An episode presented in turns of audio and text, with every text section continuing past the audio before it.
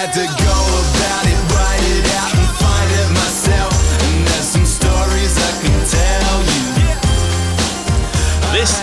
final words, story time, episode 114 to be precise. Geoff Lemon and Adam Collins with you. It's not on the weekend because the weekend was full of some other things that had to be done, but here it is. It may be early in a week, but it's ahead of a test match. The test summer is about to start in Australia. I'm about to join you in Perth, Adam, and we're about to uh, get on the merry-go-round again. We are, yes. Since the last time we've convened, we've been busy boys doing other things, including meeting um, our producer DC for a meal. I say meeting, we have met him before, but we took him out for, for dinner when we were in Melbourne on Friday night, which was a, a nice thing to do. And I, in speaking of our final word community, unbeknownst to me, I spoke to John O'Halen at some length today. Uh, I was hosting with Barat uh, an SEN program. We were calling it Colo and Baz's uh, Test Match Hype Special or something like that. And um, the whole idea being to pump up the you know the Test series that's ahead of us between Australia and the West Indies. And as part of that, I was doing a quiz at the end, which worked pretty well. We did a similar thing Right. during the T20 World Cup. And Jono from Sydney called up, and I didn't think much of that. But Jono from Sydney took us from question four all the way to question nine, and he was dominating. He was getting through the questions like they weren't even difficult at all, um, and they kind of were. They, these weren't these weren't half volleys. Uh, until he was scuppered by a question about, um, uh, well, I'll, I'll put it to you. Who scored 169 in 145 balls at the Perth test of 75 76 for the West Indies? Uh, Roy Fredericks. Roy Fredericks, and that, that, that is where Jono slipped up, but he did splendidly to that point. In hindsight, we probably should have given him the beer we were giving away um, rather than to the person that got the last question. Although it took quite a few people to get to the answer of what was the score when Dennis Lillee knocked over Viv Richards' final ball of the day in the 81 Boxing Day Test. Do you want to have a go at that as well? Four for eight, something like that. four for ten, very close. You would have been ba bow and, and would have gone to the next caller. But um, yeah, that, that was fun to hear John Owen. He sent me a DM after and said that well, he cited story time is part of the reason why that went so well for him today. So may, maybe there is some use in what we're doing after all. Well done. Um, I'm glad that You can become a quiz I'm master. glad that he went subterfuge as well. Didn't let on. He was just just just quietly Jono. There there were there are many Yes. Jonos in Sydney, um, and it could be any one of them. The numbers we've got to get onto today. Before we do that, we should uh, have a word for the Lord's Taverners. This is just a a little basic, simple thing that we've been doing because we've been working with Lord's Tavs for a while to try to help them in the great charity work that they do in the UK and around the world as well. Uh, and what they're trying to do at the moment is not get donations from anybody, but just get people to sign up to their mailing list so that you know what's going on because the Tavs do lots of different kinds of things. Some of those activities might be interesting to people, others might not, and they just want people to, to know what's going on. So it's a no obligation sort of thing, um, but it's just to stay informed with a group of very good cricket people doing good cricket things. That sounds like when I used to be a, a telemarketer as an 18 year old doing um, non obligation vacuum cleaner Mm-hmm. checks. Uh, we've got someone in your area tomorrow doing non obligation checks. We'll just come in and do a maintenance check of your vacuum cleaner and then try and flog you one later in the day. Um, this isn't that though. This is, um, as you described, Geoff, the Lord's Tavs. Great members of our cricketing community helping with uh, young people with disabilities um, in deprived areas as well, trying to give them the, the gift that is cricket, the gift that is sport um, through the activities they run in their local communities and programs that support some of the most marginalised and at risk people in the UK. Um, they do great things. I've been involved with the Tavs for a number of years, so have you. So is the final word. And if you do it now, don't wait till the end of the show. The link is in the show notes, but simply put, if you're listening to it, bit.ly forward slash tabs sign up. Couldn't be more straightforward. That's the shortened link for you. The longer link will be in the notes. And um, yeah, it's all about trying to raise awareness of what they're doing at the moment. And we'd love to have a, a bigger final word presence with the Lord's Tavs throughout the course of 2023, which is starting sooner than, than you might think. We're only a, a month and a bit away from the new Oh year. Oh, God! Oh God! It's coming. All right. Well, at least there'll be a New Year's special. There's there's our final word, New Year's Eve uh, look back at the year, and well, it's been a busy one. But this will be a busy show, so let's get stuck into it with a little bit of Nerd Pledge. Nerd Pledge, it's a game that we play with all of the people who listen to this show. Here is how it works. Some people help us fund this program by sending in contributions, not in a normal denomination of currency, but a very specific one, and sometimes a, a more exotic and unusual currency. Whatever they choose, however they choose to send it, there is a number, and the number relates to cricket, and we have no idea what the relationship is. Our job is to figure it out. For instance, First cab off the rank this week, Peder Roberts. We've been sweating over this one for quite a few weeks, waiting to hear back, uh, waiting to to try to get Oh. At some last, sort of clue to, to crack this open because he sent through 76 Swedish krona, originally saying that there was a clue in the currency and that in keeping with a tradition among many final nerds, as some of our listeners call themselves, it nods to the first test match I ever attended. Well, we had a go around the houses. We looked at things. We tried to look at uh, see if there was something involving Andrew Symonds because uh, part of his story was that apparently he had a Swedish heritage or Scandinavian heritage among his birth parents before he was adopted. We couldn't find anything in that story. We asked Peder for a bit more help. He came back and said it refers to a score made by the current coach of the Sweden men's team. Well, that wouldn't help everybody, but that did help us quite a bit because uh, I, th- I think we've, yes, we've covered yes, this it did. coaching gig before.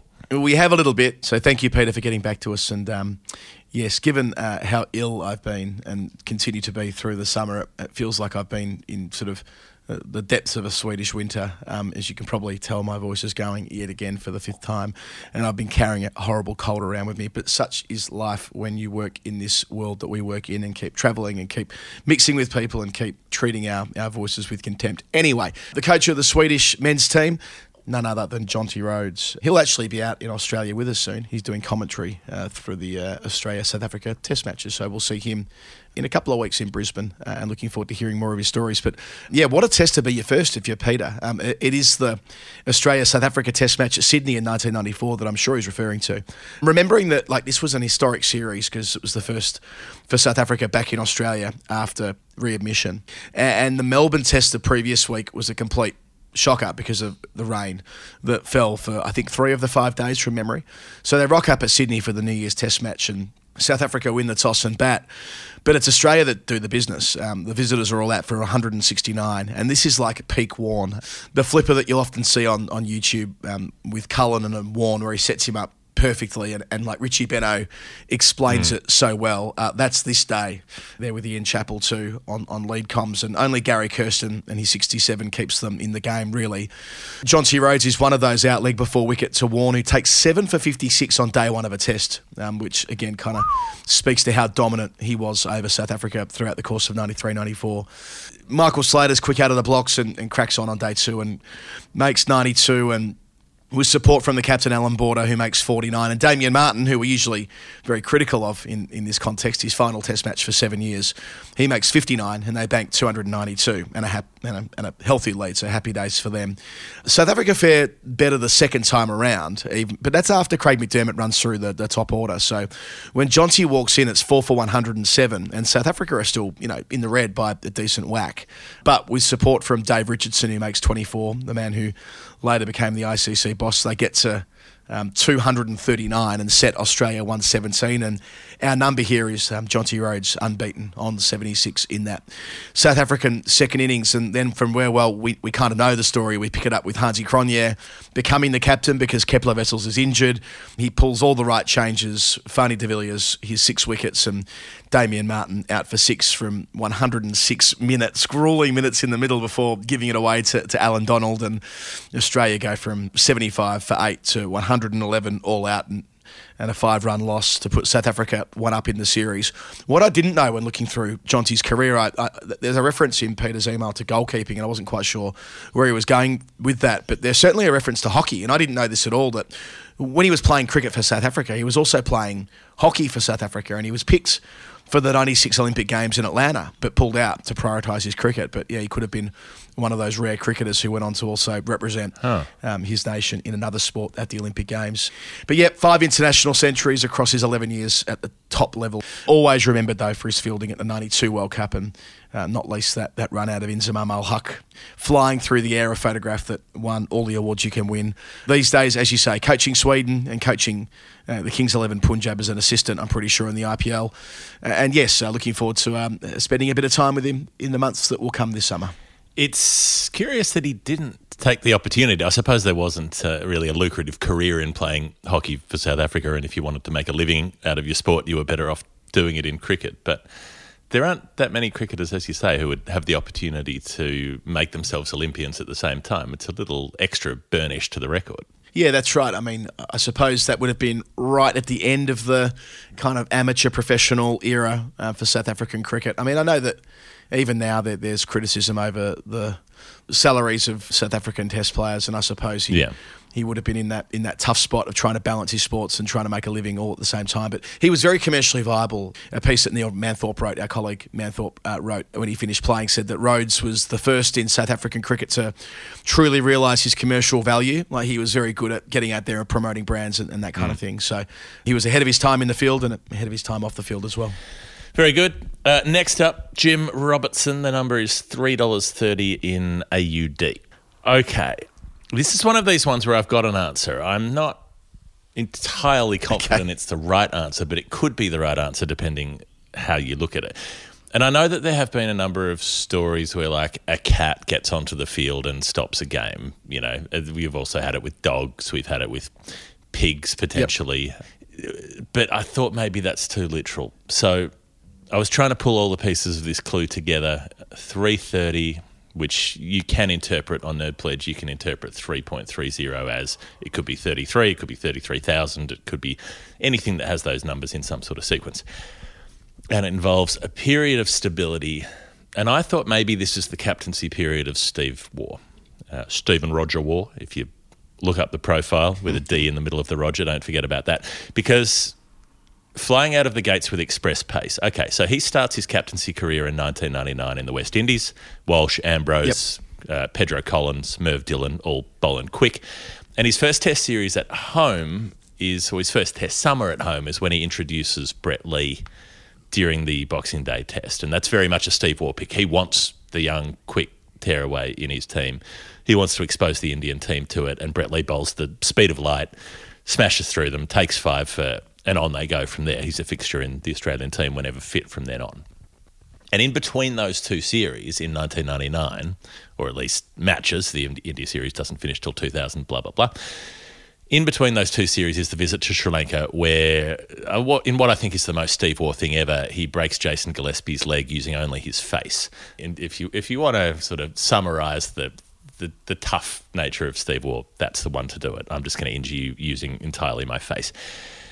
And he said later that when he was in hospital getting his face patched up, that's when he was thinking about, I might not captain Australia again. You know, what if I don't make it back for the next test match? What if I have to miss the series? What if someone else gets the gig?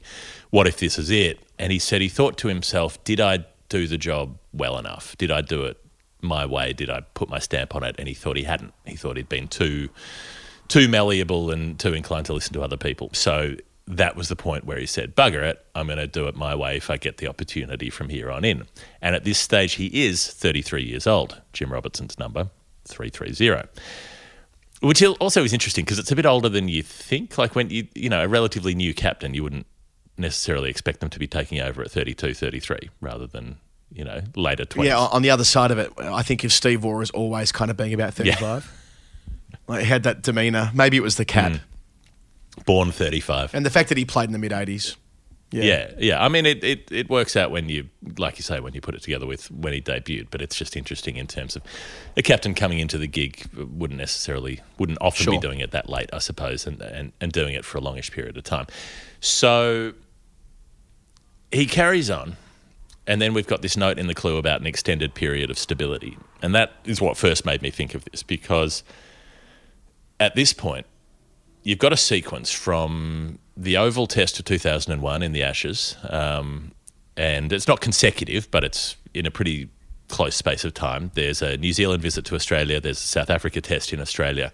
The Australians go to South Africa and then they play a test against Pakistan in the UAE. And across those matches, they play the same 11 through nine test matches. The, the, the classic Steve Waugh 11, if you will. The Hayden, Langer, Ponting, Mark Waugh, Steve Waugh, Damien Martyn, Gilchrist, Lee, Warne, Gillespie, McGrath, that 11, which is the second highest number of times in Test history that the same 11 has played. I mean, it tells you a lot about how volatile teams are, but nine times for 111 is the second most ever. There's a West Indies 11 that played together a few more times than that, um, but not a lot. So actually having the exact same 11 roll out is, is very infrequent. So that seems to me like the period of stability. And I think it extends beyond that because that team with one or two changes plays for quite a few years. You know, there's a, there's a pretty consistent period where it's most of those players are playing most of the time. It's it's a, an extremely consistent one of those one of those times where they say the old line about the team being harder to get out of than into kind of situations Yes. is is pretty much the entirety of Steve captaincy, right? And then across my memory, the only time I remember Steve Waugh missing a test match was the one in the Ashes in 2001 when he does his calf in the third test. He misses the fourth test in Nottingham. The clue said the only interruption in the meantime came from a cat. Who replaced him in the fourth test match? Simon Katich. Ah, so he comes back from missing that one test to make 150 odd not out at the Oval. Uh, famously, does it on one leg when the other calf goes, all the rest of it. And I thought, well, if this is the only test he missed in his captaincy career, then this is a lay down misère. Like this, this must be what it is. When I cross checked that against every test Australia had played during his captaincy career, he actually missed two test matches. Yeah. Yep. Was the Gilchrist one against the Windies in 2000, Yep. 2001. Adelaide, It was. maybe? It was Adelaide. Yeah, fourth test because Steve Waugh had a muscle strain in the butt. He he's, his buttock let him down. um, he couldn't rely on it at the last minute. But when he came back in Melbourne, he did. He was butt hurt. He, he did indeed put his ass into it when he came back in Melbourne because he was player of the match in the Boxing Day Test. Made a big score there as well. So he was pretty good at, at having an impact on the game after missing a Test match. But those are the only two that he misses, and one of them is indeed uh, to do with a cat. So 57 out of 59 tests during his captaincy reign he plays. He's got a top order that barely changes in that time. And uh, as per the clue, it came to a lovely end. Well, it did come to a lovely end in a way uh, because he's he's out there on the last day at the SCG in the India series, January 2004. He's shooting for a ton. He's sort of half a chance of getting a win. Um, and when he's eventually out for 80, he's caught by his old sparring partner, Sachin Tendulkar, on the rope at deep mid wicket. Steve Waugh playing the signature slog sweep that, that just became his shot over a period of time and, and caught by one of the legends of the game in, in the deep. So even though he didn't get that win in that test and win that series, I think in some ways it is a lovely end, a, a, a fair and balanced sort of end to a sporting career. So it doesn't entirely tick every box, but it, it, it addresses almost all of the bits of that clue. The only thing I don't have is what the hell the, the 330 means, unless it means that 33, the point where he's in bed, in hospital, in Kandy, thinking, I'm 33 years old, am I going to get another chance at putting my stamp on this team? Well, he did. and what a week that generation have had. Um, they're the greatest generation, and they are the most prominent generation. Um, uh, even now, uh, well, what are we now? 10, 15, 20 years beyond all their retirements. I suppose that's the, the cachet they have. Uh, thank you, Jim Robertson, um, 330 AUD. Next up, one for me, Geoff. It's a free swing, and it's Kagey. 1978, so 1978 USD. Now, for this, I had a look at a few different things. I've had a bit of a, a bit of a wander, a bit of a meander, as I do occasionally. A number meander. He's a bit nondescript like this. Yep, that's right, and and that's just how I like it. So, originally, I thought, I wonder whether there's ever been 19 wickets taken in a first class game apart from Jim Laker. There is not. He's 19 for 90, so therefore, there's no 19 for 78s, which is okay. I'm, I'm at peace with that. What about the year 1978? I thought, you know, Mm-hmm. it's, it's rare that we'll see a number that's a year that, that could have been, you know, something that we would remember. Well, Yeah, the- not a lot happened in 78, really. Could have been the song that Billy Corgan wrote first. Um, you know, wasn't as good. Moved on. Had better luck Yes, the uh, second did- time around. Yeah, yeah, it disarmed you with a smile. Uh, Sunny Gavaskar made uh, 1,099 runs that year, the only player to pass 1,000 in, in Test cricket with five tons and an average of 91. For Australia, the highest scorer, I reckon I could ask you this and you could have 12 guesses and wouldn't have got it right. Graeme Wood um, may be appropriate given we're in WA at the moment. Very solid. 750 runs at 41. Um, I suppose solid in, in the circumstances of World Series cricket Yeah. and all the rest of it. This was the Botham explosion year with the ball. He takes 66 wickets at 18 with six fifers as a 23 year old. And kind of goes to the Mike Selvey argument that that first iteration of Ian Botham was the best bowler he's seen, the best all-round package, and Selvey's made that argument many times over over the years, over his long career in journalism.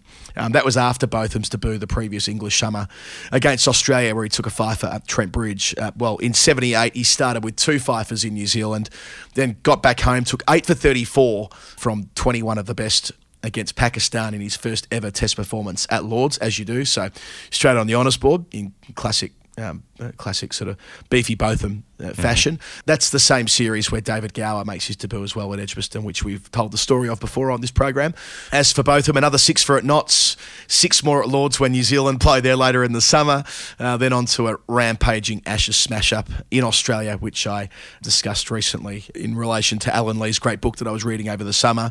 There were no tests, unfortunately, that started on the 1st of September 78, which I would have thought was a, a cute way of making this work for KG, which is a little bit disappointing. But in other 1978 bits and pieces uh, in England, Kent won the county championship despite not having their World Series rebels, Alan Knott and Derek Underwood, at their disposal. And then I had a quick, just in case, at Test match 1978. That was in November 2010 between India and New Zealand at Nagpur. No, where we're going in February, I believe, Geoff, according to reports. New Zealand, this is an absolute shocker of a test match. I doubt anyone saw fit to revisit it again, but this is story time, so we can do these things. Uh, New Zealand all out for 193 with Ishant Sharma taking a forfer. India 566 for 8 declared with Dravid 191. Clearly didn't want it enough. Um, 573 minutes in the middle. and Didn't get to raise his bat for a double ton. What are you doing, Rahul? Then, second time around, New Zealand bundled out for 175, so they were smashed up by an innings and 198. So there you go. Round the houses a little bit on 1978. I might have pulled it the right thread there, maybe not. Uh, we'll find out. Let us know, Kagey, and we'll, we'll have a another swing at something slightly more precise on a revisit special coming your way. I was going to say soon, probably in January at some point, given how busy we are at the moment. Well, Kagey, the beauty of Storytime is uh, you can send us a message. If the number's not right, we will look at it again. You can do it on the chat page. Uh, via the Patreon, you can you can do it in the DMs. However you choose to do it, get in touch with us um, and let us know, and we'll do our best to come back to it. Do it however you want to do Um, it. if you want to play story time, by the way, really easy, patreon.com slash the final word. And then you can send us through your number. You sign up, you send your number, you decide how often you want to send it, all the rest of it. It's all in your hands. Hi, my name's Kate Cross, and you're listening to The Final Word with Adam and Geoff. Gopal has sent us through $6.02 in USD. And well, Adam, it's interesting you talked about Rahul Dravid not wanting it enough. Not hungry enough, Rahul. because in the middle of 2002, that's when Rahul Dravid goes to England. He's been before, but this is when he really goes to England. And I think it's worth pointing Could out. be a stage show. Rahul Dravid goes yeah, to Mrs. England. Harris goes to Paris kind of situation. I haven't seen it, but Exactly. I've seen posters for it, and I know that it's a movie where they were like, "Well, it rhymes, so uh, it's it's probably going to be good." Don't know if that bears out. So, at this point in time, or, or maybe maybe it's sort of up until the when Australia visited in 2001 for that famous series. I mean, Dravid's been around for a while. He starts playing in '96, but he's not really Rahul Dravid at this point in time, right? Like up until the Australia visit, he does average above 50, but he's made almost all of his runs against New Zealand and Zimbabwe. He's moved around the order. He's opened. He's batted three. He's batted six. They, he hasn't. They know that he's got the ability, but he hasn't completely convinced with what he's actually done. And then 2001 is really the point where he starts becoming Rahul Dravid. And I reckon the point where he finishes becoming Rahul Dravid is when he goes to England in 2002. He starts off first test match at Lords makes a very slow 46 and then a pretty quick 63. As India lose that test, they're chasing about 500 in the fourth innings. They make nearly 400, um, so they put it put a creditable performance together. And then first innings, Trent Bridge is out cheaply. And then the second innings, he bats nearly six hours, makes 115, saves the game after England have had a huge score when they've batted in the second innings of the match. So he's up and away, uh, goes to Leeds, makes 148. That's the first uh, in a sequence of three centuries. Tendulkar makes one, Ganguly makes one. But it starts with Dravid at first drop. All of these innings are batting at number three. India get 600 plus total. They're able to make England follow on, and they win by an innings. Uh, this is notable, this 148, because in trying to get to the coveted 150, the milestone that everybody craves, he's out stumped for the only time in his Test career. Rahul Dravid, Ashley Giles gets him, lures him down somehow, um, and, and it's the only stumping that Dravid ever allows a, bowler to take when he's at the crease.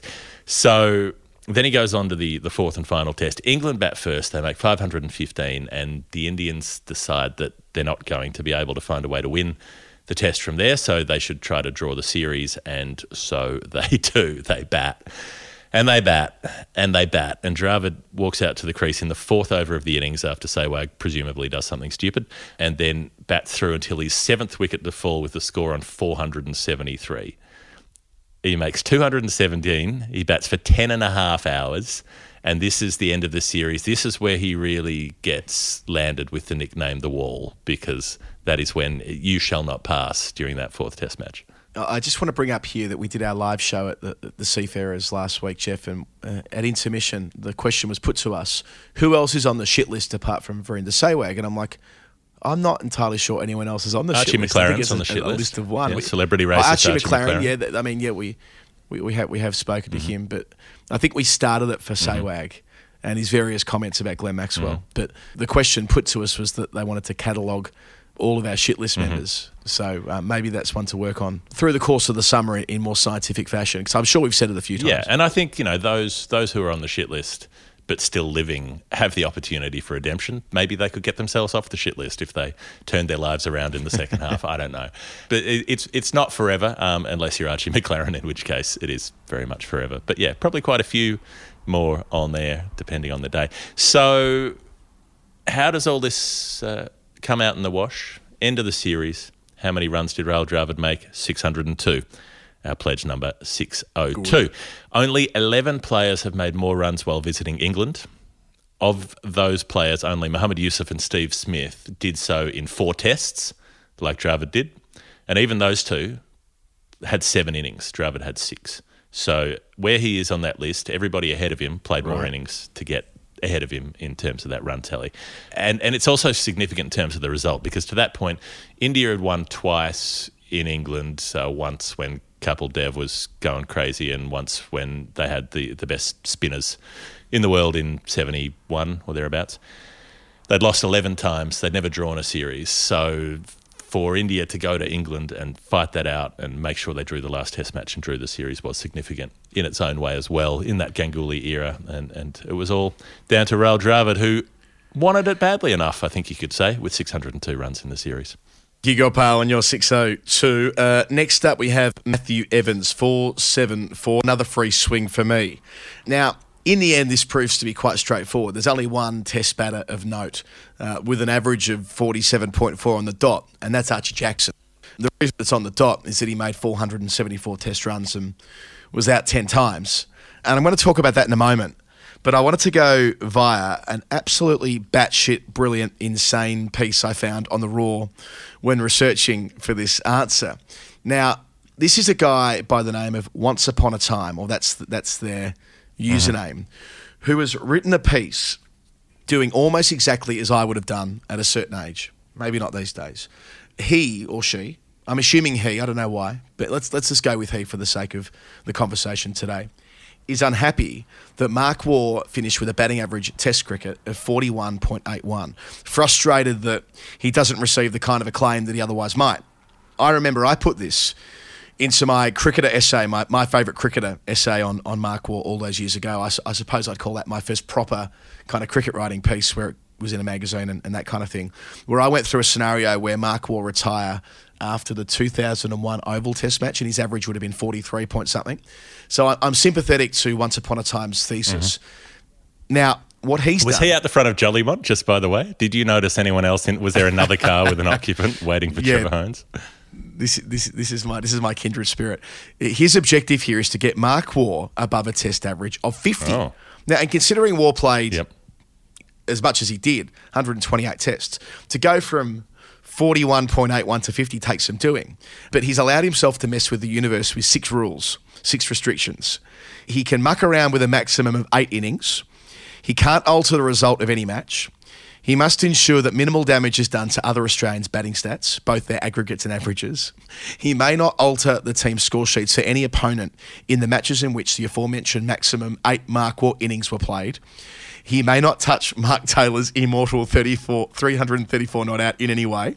And he can retire Mark Waugh early from Test cricket, but his finishing aggregate may not be less than his actual 8,029 runs. Now, So, so what we're saying here is that he's just got to find a shitload of junk runs for Mark Waugh.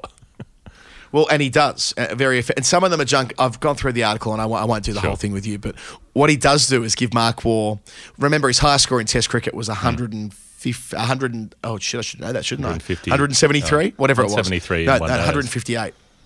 That's the one day, 158, whatever it was. He gives Waugh a 300, a 276, a 257, a 211, and an even 200. So five more doubles and, and a triple, Uh-huh. more than he actually hit in Test cricket. And he gets him just to the cusp of 50 with all of that. So anyway, this is wild. I love it. We should get this guy on the show.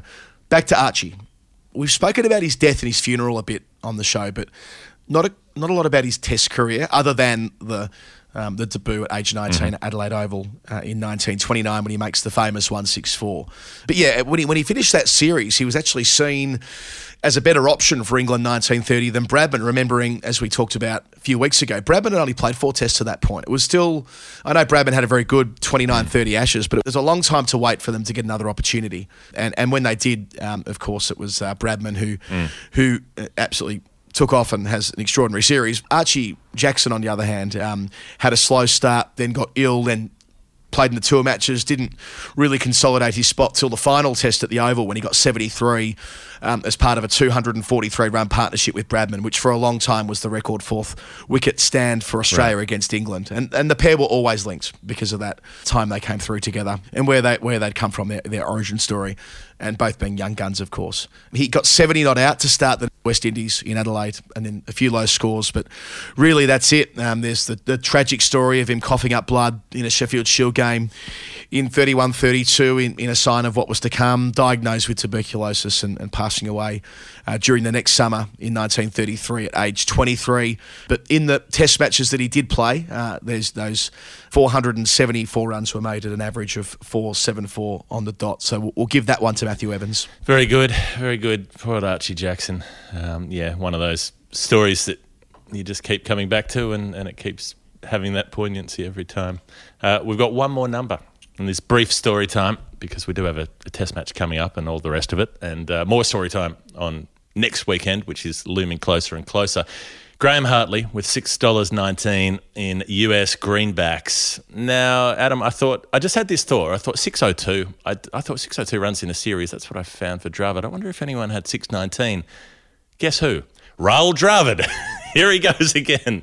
619 runs in the What a show in for the him. series in uh, in Australia in 2003-04, which also links in to the Steve Waugh answer that we had before. So this doesn't. We don't know this is going to happen, but when all three of your story time answers link together, it's hard to resist going there.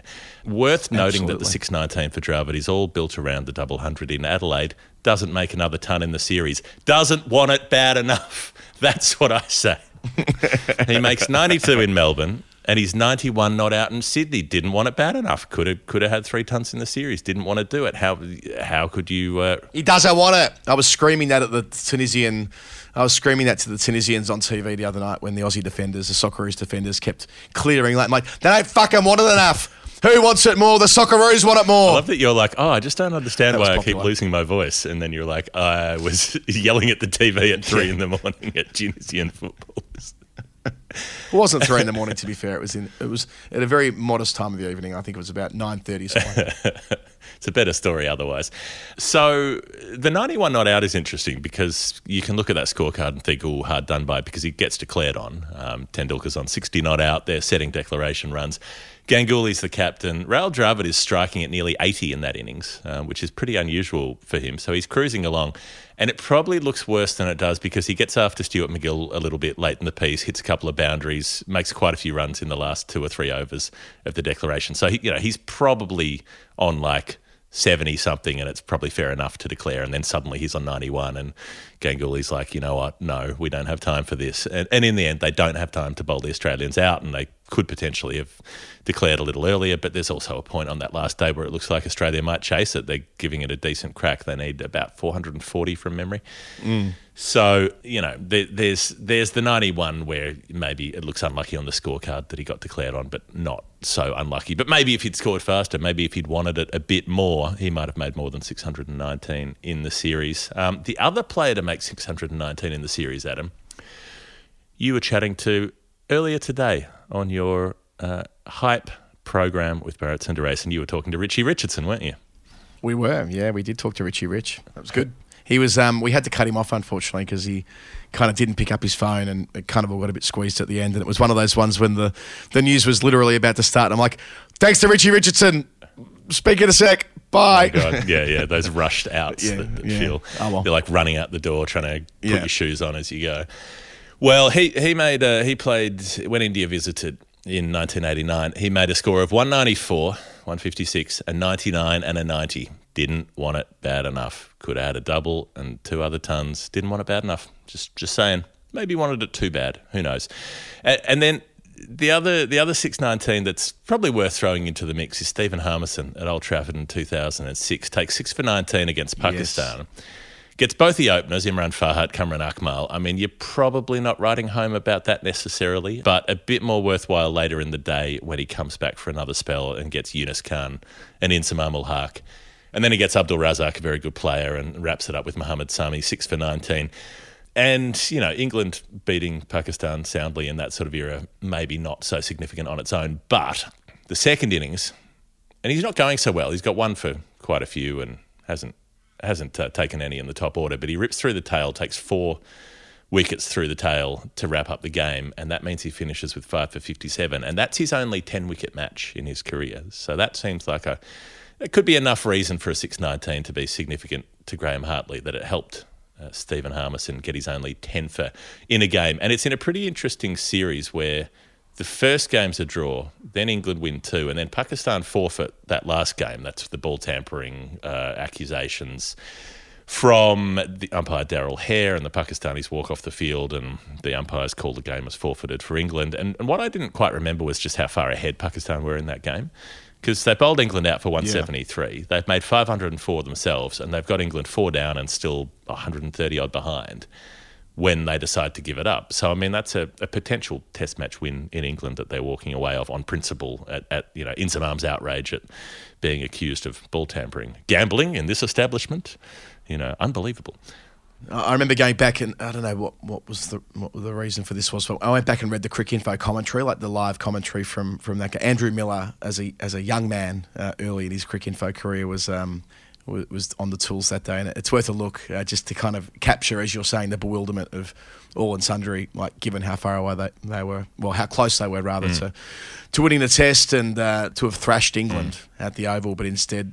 On principle, they um, they left the field and they weren't to return. Well, maybe it maybe it means more as well in that way. Like if you're 500 runs behind and you walk off and forfeit, then your forfeit doesn't carry a whole lot of weight. Maybe doing it ahead was the only way to prove that you actually meant it. And that's going to be the end of story time uh, this week. As we said at the start, it's a sort of a truncated version. We just wanted to to drop a couple of yarns into the feed ahead of uh, what will be a, a pretty busy week for the final word. So we'll have a daily program tomorrow, about roughly 24 hours from when you're when you're having this drop in your feed, and then we'll have we're going to try and do a story time for the weekend as well. That's a bit touch and go, but we'll give it our best shot.